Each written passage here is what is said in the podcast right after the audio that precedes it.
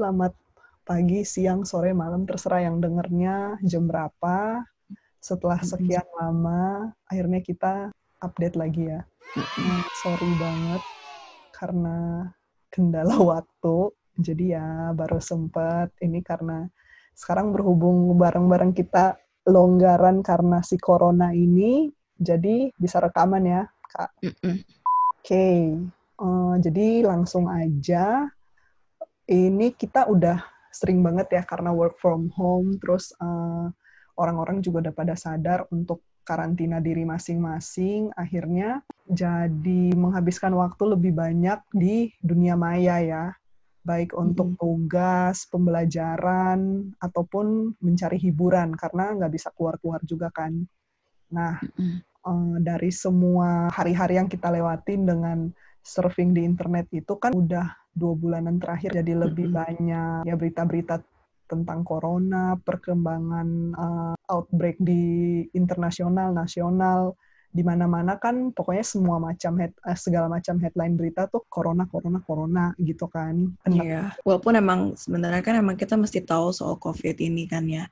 Cuma kan pasti sebagai pada apa suatu hal yang biasa adalah lelah dengar berita-berita terus tentang hal yang banyak kan kita sering dengar kan berita buruk ya mm-hmm. berita-berita yang sebenarnya realistis cuma ya itu kondisi yang nyata tapi lebih dipandang dari sudut negatifnya gitu mm-hmm. cuma jeleknya dari itu walaupun positifnya kita jadi tahu tentang apa yang terjadi saat ini tapi bisa malah bikin kita jadi lelah dan malah jadi nggak mau tahu kadang-kadang orang karena ternyata banyak teman-teman kita yang uh, ditanya uh, kayak tiba-tiba panik gitu. Duh takut gue denger soal COVID ini dan pasti tanya ter, ternyata di kagetnya kenapa bilangnya sebenarnya gue nggak pernah denger nggak pernah mau baca berita soal itu karena beritanya semua yang jelek sih. Tapi jadi malah makin panik lagi karena nggak tahu apa-apa hmm. gitu. Nah sebenarnya itu Gimana? itu sama banget sih kak. Kayak yang terjadi sama gue. Gue benar-benar uh, menghindari berita sih. Lebih karena yang nggak mau denger cukup. Jadi update yang gue lakukan selama ini cuma udah pokoknya perkembangan kasus per harinya itu udah berapa yang terdata dari Kemenkes. Kan sampai hari ini tanggal 8 April kan udah 2000-an ya. Ya kan? Nah, udah sebatas itu aja. Pokoknya berita-berita yang kayak um, di daerah sini ada yang nggak eh pokoknya gitu-gitu udah nggak mau dengar karena emang capek ya kan? Apalagi uh, ya gue sih sekarang lagi nggak terjun langsung ya di hadapan eh di rumah sakit untuk mengobati pasien langsung uh, dan gue seba sebagai dokter salah satu dokter yang ya masih bisa dibilang beruntung karena uh, pekerjaan gue untuk sementara ini nggak bersinggungan dengan UGD bangsal gitu kan masih memungkinkan bisa ada breaknya dikit dan Kak Karin pun juga ini kan sama kan? Kalau gue sih sebenarnya ada sih ketemu sebenarnya masih ketemu, masih. masih praktek. Cuma uh, malah masih praktek, cuma emang jarak waktunya emang lebih dikurangi karena kan masalah uh-huh. biar gahan nggak lelah kan. Karena kan biasanya uh-huh. kalau emang ke arah kejiwaan kan emang baru hmm. front apa akan jadi front line-nya pada saat nanti pada saat udah selesai yeah. udah mulai ambil mereda baru sibuk karena kan ngurusin soal efek samping dari semua pandemi ini kayak stres dan lain-lain gitu.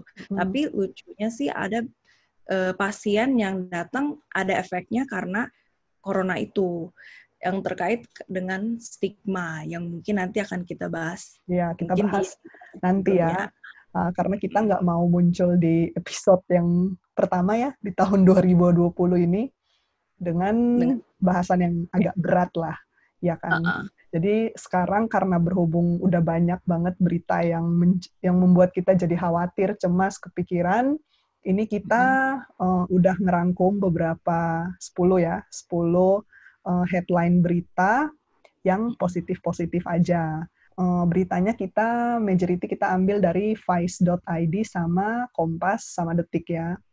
Nah, hmm. yang pertama ini ada uh, pasien positif corona di RSUD Muardi Surakarta dan RSSA Malang itu dinyatakan sembuh semua. Nah, berita ini tuh uh, diterbitkan per tanggal 30 Maret. Nah, itu di beritanya tertulis bahwa tiga pasien terakhir yang positif virus corona akhirnya sudah dipulangkan ke rumahnya masing-masing.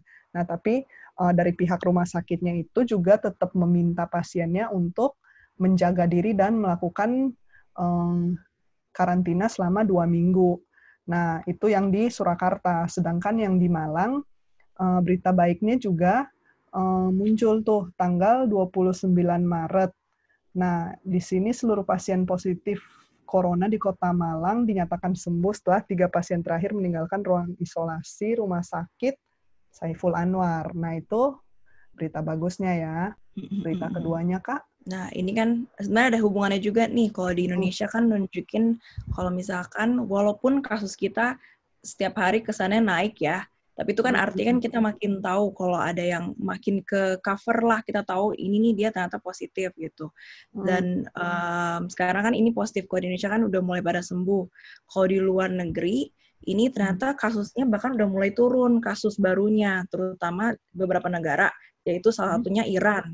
Iran kan kemarin salah satu negara yang dia termasuk um, cukup banyak kasusnya ya dan dia itu kasus baru itu sudah menurun signifikan dari dulu uh, pas awal pas um, Maret itu biasanya 3.111 setiap hari.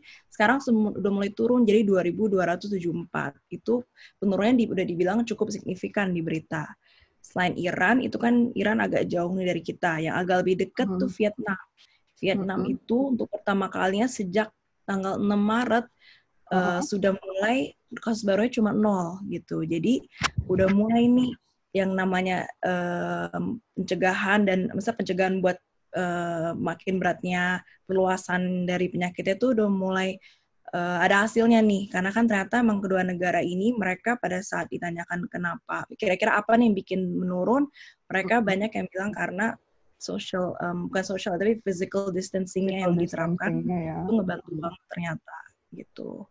Berikutnya dari Jana. Masih dari berita dalam negeri. Uh, berita dalam negeri ini dari gubernur dan ASN di Jawa Barat ikut potong gaji. Nah, ini dikutip dari si vice.com.id. Uh, .id.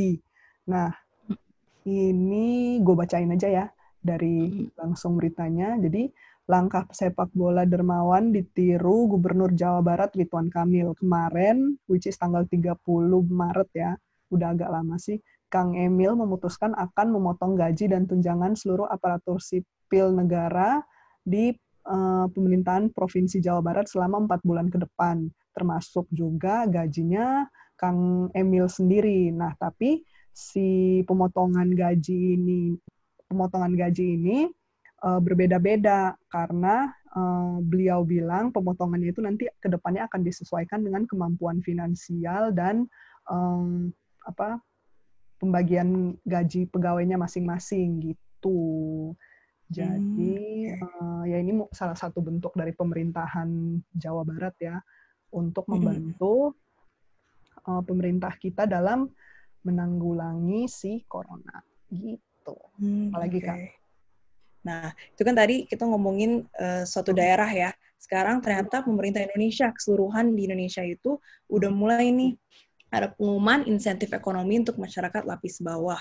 Ini pada tanggal 31 kemarin, 31 Maret, hmm. Presiden Jokowi udah ngumumin nih kalau dikeluarin beberapa peraturan pemerintah dan Kepres yang berkaitan sama penanganan virus corona. Di antara itu ada beberapa paket insentif ekonomi nih. Di antaranya seperti ada penerima kartu sembako yang naik dari awal 15,2 juta sekarang jadi 20 juta. Dan hmm. bantuannya pun naik dari 150 ribu menjadi 200 ribu. Hmm. Selain itu juga ada namanya bantuan program keluarga harapan untuk keluarga miskin yang dulu awal 9,2 juta keluarga, sekarang kita naik dinaikin lagi jadi 10 juta. Dan hmm. juga ada peserta uh, kartu prakerja. Jadi uh, dinaikin untuk uh, jadi 5,6 juta orang. Dan ini diutamakan untuk pekerja informal dan pelaku UMKM yang terdampak karena dari virus COVID-19 ini. Dan bantuannya pun naik awalnya 10 triliun jadi 20 10 triliun jadi 20 triliun. Dan masing-masing penerima itu akan dapat dari 650 ribu sampai 1 juta per bulan. Dan sempat baca sih di berita katanya sekarang ini lagi hmm. di uh, data sekarang ada uh, siapa-siapa aja yang butuh kartu prakerja itu. Oh, jadi uh, yang lagi pokoknya yang lagi kesusahan kan ya secara ekonomi itu termasuk yang kena PHK juga nggak sih kak?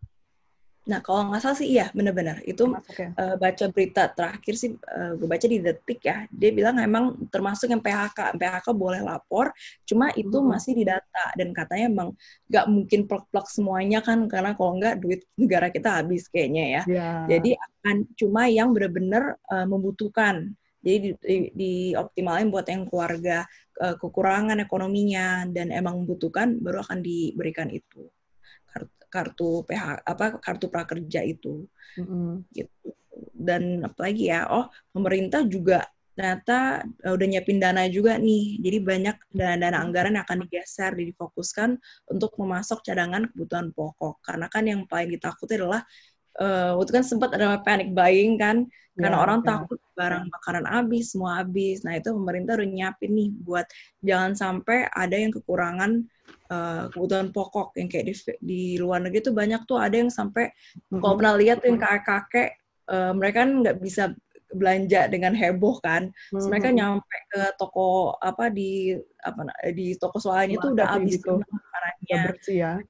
Akhir, uh -uh, akhir beberapa negara bahkan lucunya mereka yang nerapin uh, jam khusus untuk mereka boleh khusus untuk yang uh, usia man, usia lanjut um, lanjut uh, uh, lansia oh. untuk mereka boleh belanja kayak gitu. Lucu banget ya. Nah, lucu banget.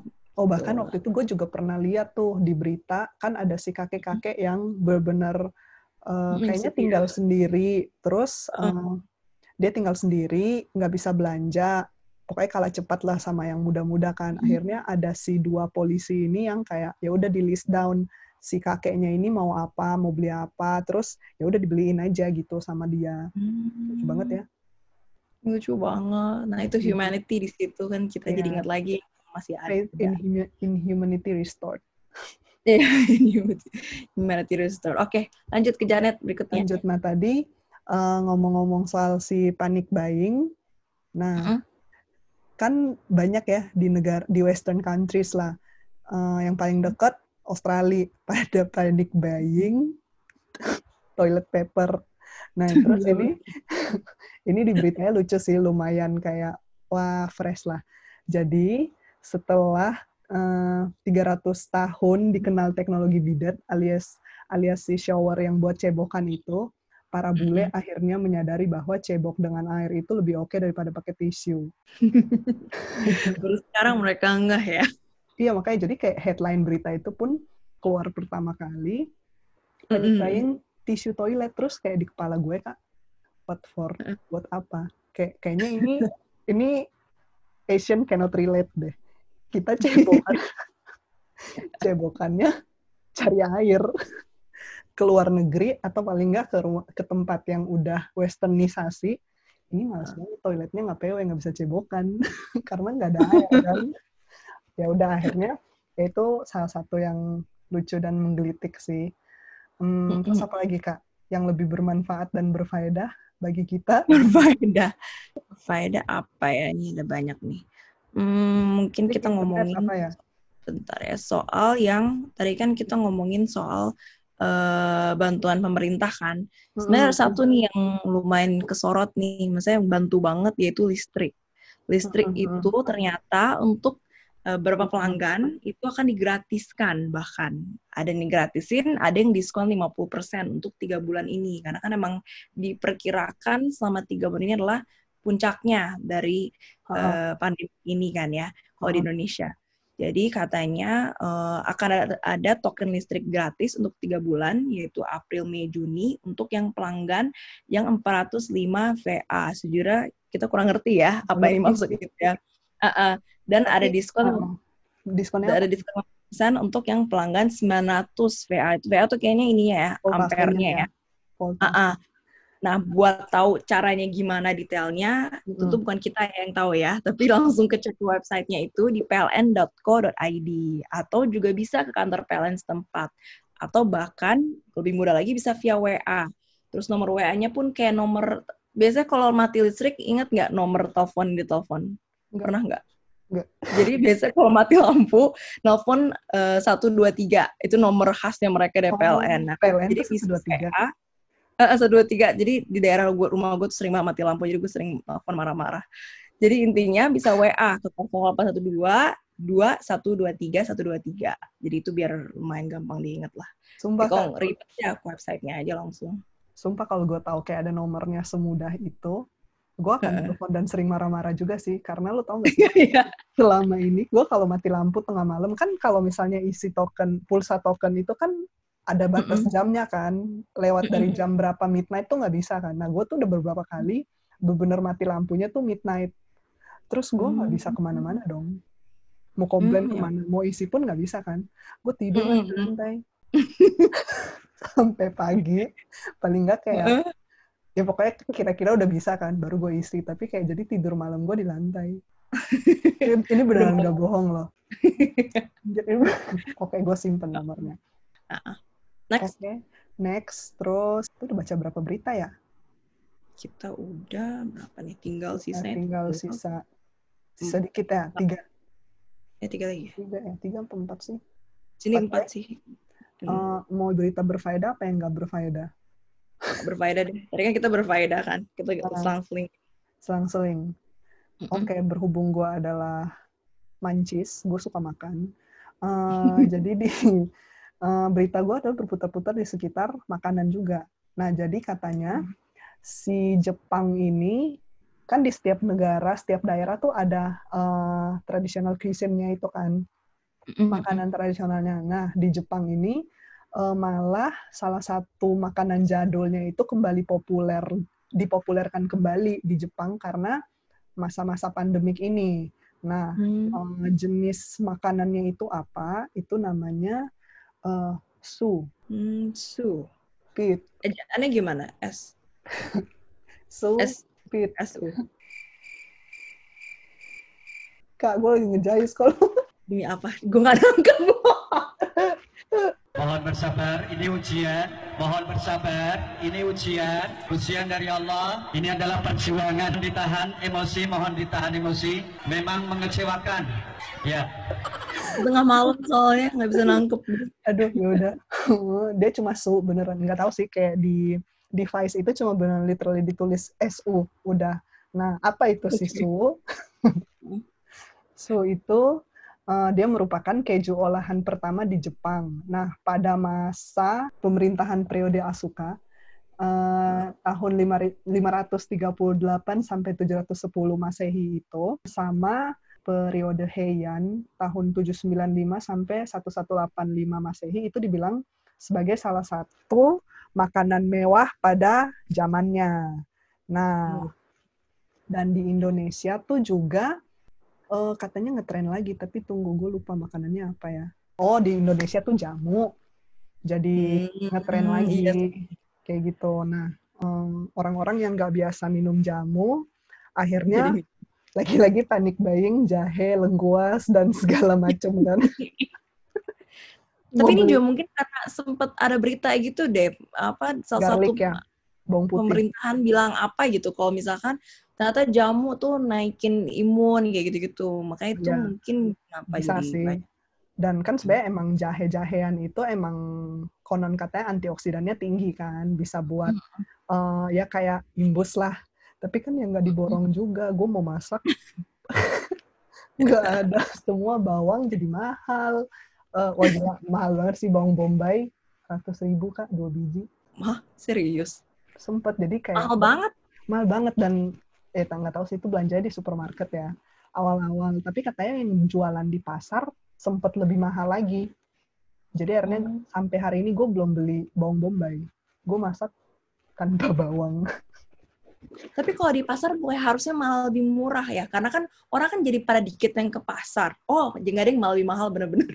Lebih Ya, mahal karena- harusnya. karena orang-orang mungkin mikir ya sem- eh nggak tahu sih nggak ngerti perputaran ekonomi dunia ini Heeh. ya udah tapi emang sekarang kan eh, rupiah lagi lemah banget kan emang udah jadi terakhir mungkin sembilan belas ribu ya eh enggak deh 17 ya kayaknya nggak nyampe 19 sih. Tapi intinya sih jadinya emang harga semua jadi pada naik pastinya kalau kayak gitu ya. Tapi ya emang ya emang gitu. Nah, dan Mm-mm. nah jamu-jamuan ini juga lagi-lagi gue punya cerita nggak berfaedah. Temen gue sih, jadi dia kayak, oh mari kita coba saran presiden gitu kan. Katanya oh, Pak Pres Pak Presiden tiap pagi kan minum jamu kan, dibikin terus jadi sehat gitu, enak. Minumlah si temen gue ini, GERD, gitu. asam lambungnya naik sebulan Naik. tidak sembuh sembuh. Oh my god, enak banget. Iya, jadi ya gitulah. Mungkin emang kalau yang nggak biasa minum jamu, mau ala-ala ikutan malah jadi nggak ini ya nggak biasa ya. Mm-mm. Oke, Karena kan emang agak asem banget. Misalnya kayak beberapa jamu ada yang kandungannya asem banget kan. lo minum Malah jamu nggak kak? Lo minum jamu nggak kak? Eh, sebenarnya menyokap dibiasakan tapi eh, gue nya suka kabur-kaburan jadi nggak biasa gue makan. Oh. Jadi gue minum jamu. jamu. jamu. Kalau lo gimana? Eh, wedang, wedang dan ronde termasuk jamu nggak? Eh, kayaknya ada nggak tahu sih jujur. itu yang suka muter-muter malam-malam nggak sih yang tok tok tok tok yang kayak gitu bukan? Itu Iya kan? itu Yang- goreng yang ada bukan? rotinya ya? Oh itu wedang, wedang jahe pakai eh wedang iya. ronde ronde. Nggak tahu kok gitu nggak tahu. ya pokoknya tapi minuman jahe yang itu gue suka yang biasa kalau ke Bandung nyarinya itulah pokoknya Ah iya iya. soalnya udah jahe anget gitu perutnya Hmm, ya itu enak banget. Malam-malam apalagi. Terus lagi hujan. Setengah satu Indomie kali ya Wah itu enak banget tuh. ya udah lanjut lanjut berita faedah lainnya Eh, mungkin kita ngomongin soal di lokal nih ada Hmm. dia desainer eh mungkin pernah dengar nggak namanya Hyun Chen? oh, pernah dong Yan- itu eh, kalau nikah mau pakai baju dia tapi mahal Nah, nah desainer Hyun Chen sama beberapa desainer lainnya itu mereka bikin project yang lucu banget. Project Oh. itu adalah sewing project, project menjahit. Jadi Mhm. mereka itu menjahit gaun medis dan kalau nggak salah kayak bentuknya kayak hazmat juga sih eh, yang untuk eh tau kan yang gaun hazmat yang baju Iya, iya. putih itu untuk Hmm. tenaga kesehatan dan ini mau dibagiin secara cuma-cuma nggak Hmm. cuma di Jakarta tapi di luar kota Jakarta juga dan ini kerjasama dengan ada Instagramnya yaitu Project underscore Indonesia oh, lucu jadi- banget ngeliat orang-orang pada kumpul gitu dan kayak maksudnya kayak biasanya kan kita lihat kan Hyunjin Ah. biasanya yang high fashion high fashion gitu Ah, kan ini tiba-tiba eh, kumpul dan bikin baju-baju hazmat tuh kayak lucu banget dan kayak naikin humanity banget lah ya iya ngeliat tapi itu. bisa nggak kayak dia eh, custom kayak gue nanti langsung ada personalize personalize tiap ini tiap Iya, hazmatnya kayak hazmatnya kayak khasnya Hyunchen apaan sih? Eh, lace gitu atau apa? Nah. Hazmat lapis lace, terus kayak pakai bordiran atau apalah. Biar fashionable Malah- aja. boleh tuh coba coba DM-in aja tuh di Instagramnya coba tanyain Ah. kasih ini Ya tapi kayak bisa. Ya, Hyunchen bilang sih kayak lo pikir gue gak ada kerjaan. Ya gitu. Tapi yang jelas sih kita senang banget ya ngeliat kayak berbagai Iya. unsur di negara ini bantu nggak cuma kayak cuma nyemangatin tapi bener do something buat Hmm. semuanya buat saling ngebantu lah gitu. Iya, dan bukan cuma gue sih nggak jujur gue nggak pernah belum dengar si yang Hyunchen bikin project ini, tapi uh, banyak kayak online online shop yang uh, Mhm. pegawai-pegawainya jadi nggak ada uh, tender, nggak ada project, jadi akhirnya dialihkan dengan membuat um, apa sih masker masker kain, terus iya, didistribusikan atau kalau nggak dijual murah untuk uh, masyarakat yang emang uh, nggak beli surgical mask itu kan dan uh, ide dari ini sih bagus banget ya karena biar mereka nggak nyetok nyetok alat kesehatan APD gitu kan. Kayak Terus gitu. ini apa eh, mungkin catatan juga terselubung Oh, yang masalah apa Terselubung masker kan? kain tuh sekarang lagi di lagi di apa ya mhm, dipromosin banget kalau emang sebaiknya pakai masker kain aja. Mhm. Nanti mungkin kita bakal pasang post kali ya cara bikinnya di rumah gimana karena ternyata bikinnya sebenarnya gampang banget bisa beli kalau mau males kalau misalnya males ya tinggal beli aja sebenarnya kan sekarang lagi banyak yang jual tapi sebenarnya dari rumah pun bisa dibikin gitu nanti kita Iya. coba uh, ini ya kita akan bikin ya. boxnya Iya, Mm-mm. jadi biar biar yang pada lagi nggak bisa keluar rumah jangan teriak-teriak bosan ya. Terus ada kerjaan jadinya Iya, kan jadi bisa kayak- bikin jahit-jahit gitu iya atau kalau misalnya di rumah ada Mbak, ada Pak Satpam, tetangga, Iya. hansip, ya bikin aja pakai kain perca gitu ya. Kain-kain kain-kain sisa, baju-baju bekas, dibikin Mm. aja semua bagi-bagi orang komplek gitu kan. Hitung-hitung Mm-mm. beramal daripada teriak-teriak bosan. bosan ya benar-benar. eh, jangan, mending pakai masker. Ntar kita share deh ya. nah, cara yang mana ya Oke, deh. terus eh, internet gratis. Nah ini nih sebenarnya sebenarnya agak kayak lagi promo sih dikit. Jadi a- apa sebenarnya sekarang gue Promo. jujur coba nyari selama ini cuma satu aja yang provider yang kayak gitu yaitu First Media. Dia itu ngasih internet gratis untuk tenaga kesehatan dan nggak cuma tenaga kesehatan, siapa pun yang kerja di rumah sakit atau fasilitas kesehatan. Dan ini nggak cuma orangnya tapi keluarganya juga gitu. Jadi kalau misalkan nih kan banyak nih kondisi di mana mhm. tenaga kesehatan nggak bisa pulang ke rumah karena kan takut Mhm. bisa terekspos eh, nges- eh, bikin ekspos ke keluarganya. Nah ini tapi nggak apa-apa, tetap keluarganya bisa daftarin untuk rumahnya itu kalau misalnya udah pelanggan First Media untuk dikasih internet gratis tiga bulan. Itu lumayan banget loh tiga bulan. Oh, tapi kalau yang Gitu. Nah, pemasangan pemasangan pertamanya nggak bisa ya? Kayaknya sih nggak sih yang kalau gue baca sih itu cuma kayak pelanggan aktif, mesti udah pelanggan aktif. Oh, iya, Nah, tapi untuk cara gimana, untuk cara gimana tinggal cek websitenya aja gitu. Oke, oke. Tapi ya, lumayan menarik sih. Boleh sih. Tapi sayangnya Mm-mm. gue bukan pelanggan First Media. Kalau gue kebetulan adalah iya. Jadi makanya gue tahu berita ini dan gue seneng banget. Gila, pantas lu promo kan. Gitu lah. Nah, ya ini yang Oke. terakhir. Ya ini terakhir sebenarnya eh, beritanya nggak gitu baru juga ya. Cuma bolehlah kita rangkumin sekalian. Jadi di berita bagus terakhir ini adalah para ilmuwan, dokter dari seluruh dunia, mereka udah pelan-pelan, bukan pelan-pelan sih, udah kayak selalu mencari eh, dan meneliti tentang perkembangan si coronavirus ini kan. Dan akhirnya mereka udah tahu nih gimana caranya si coronavirus ini bisa menginfeksi tubuh manusia. Dan eh, karena udah ketahuan, jadi mereka mulai nih rame-rame berbondong-bondong eh, menciptakan, bukan menciptakan sih, develop eh, berbagai macam treatment mulai dari vaksin, terus kira-kira antiviral apa yang bisa dipakai sembari menunggu vaksinnya bisa di- disahkan, dipakai gitu. Nah, dan berbagai udah mulai ke- agak agak pertengahan Maret ya terakhir apa akhir-akhir kan udah mulai ada negara yang udah mulai masuk tahap uji coba ke manusia kan vaksinnya di US kalau nggak salah ya. Mm-mm, Jadi terus- ada apa? Ada vaksin yang dibiayain sama Bill dan Melinda Gates. Mereka kan emang Mm-mm. udah ngomong nih pas saat mulai apa mas apa dapat sorotan internasional soal COVID ini Mm-mm. Eh, mereka udah nye- mereka emang punya foundation kan Bill and Melinda Gates tuh punya foundation khusus mereka udah Mm-mm. ngomong kalau mereka akan fokus ke mencari vaksinnya dan memang kan kalau bikin vaksin tuh tahapnya panjang ya gak Mm. cuma kayak dapat udah nem- udah bisa nem- bisa bikin vaksin sekali dicoba ke apa langsung ke manusia? Enggak. Pertama ke hewan dulu itu pun apa eh, bertahap juga Dilihat, baru uh-uh, baru terakhir ke manusia. Itu pun walaupun udah masuk ke manusia pun ada tahapannya juga gitu. Dan itu Banyak udah mulai ada nih masuk ke uji coba manusia. Jadi ini udah perkembangan yang cukup cepat. Karena biasanya vaksin tuh kalau pernah nonton, nonton film apa tuh? Um, Contagion.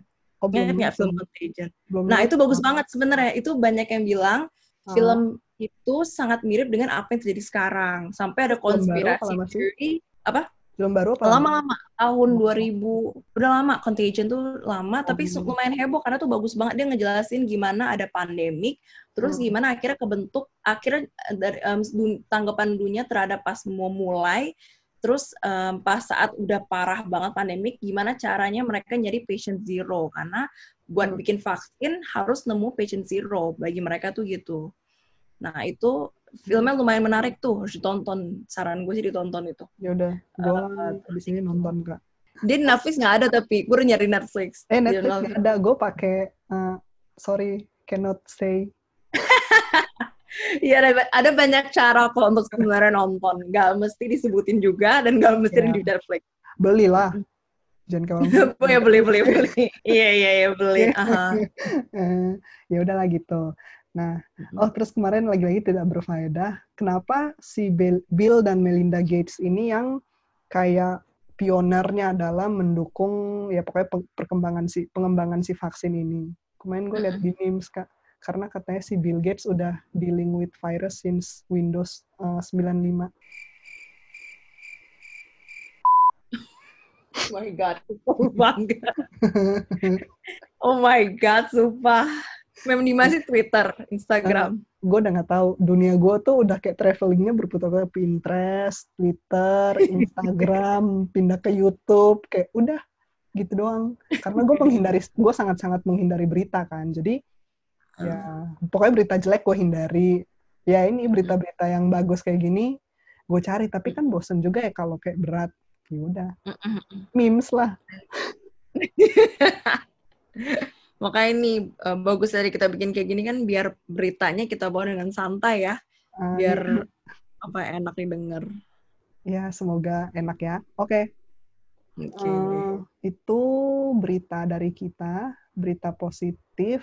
Semoga yang berfaedah dan tidak berfaedahnya bisa menghibur dan memberikan pencerahan buat teman-teman kita yang denger ya. Next Amin. kita bakal bahas apa lagi nih Kak? Kita bakal bahas soal yang sangat sering ditemui saat ini adalah stigma sosial. Ya, stigma sosial. Nah, dan itu lagi hot-hotnya ya. Betul sekali. Kemarin Oke. kayaknya si siapa Najwa Shihab tuh kayak lo Oh, repost tuh ya Najwa Iya, habis gue ngomong repost soal- bagus tuh dia. Dan dan sebenarnya dia udah ngepostnya kayak dari beber- minggu lalu beberapa pokoknya dari awal-awal tuh udah mulai dari sejak yang pasien eh, satu dua muncul pertama Mm-mm. terus yang langsung identitasnya dibongkar segala macam sampai rumahnya nah itu tuh kan di dia ngundang ke mata Najwa ya kalau nggak salah pokoknya acara dia Hmm. lah nah itu udah udah sempat kebahas dikit cuma makin ke sini kok mulai makin eh, makin heboh gitu dan kita agak tergelitik ya karena sungguh sangat disayangkan momen kayak gini yang harusnya kita bersatu malah jadi overly em, apa namanya jadi terlalu takut sampai akhirnya malah menimbulkan stigma gitu makanya pengen kita bahas di seri eh di episode berikutnya ya oke Oke deh. segitu aja Ada yang mau ditanya? Lu kira lagi webinar? udahlah ini semakin pembahasan tidak berfaedah mari kita akhiri saja Oke deh.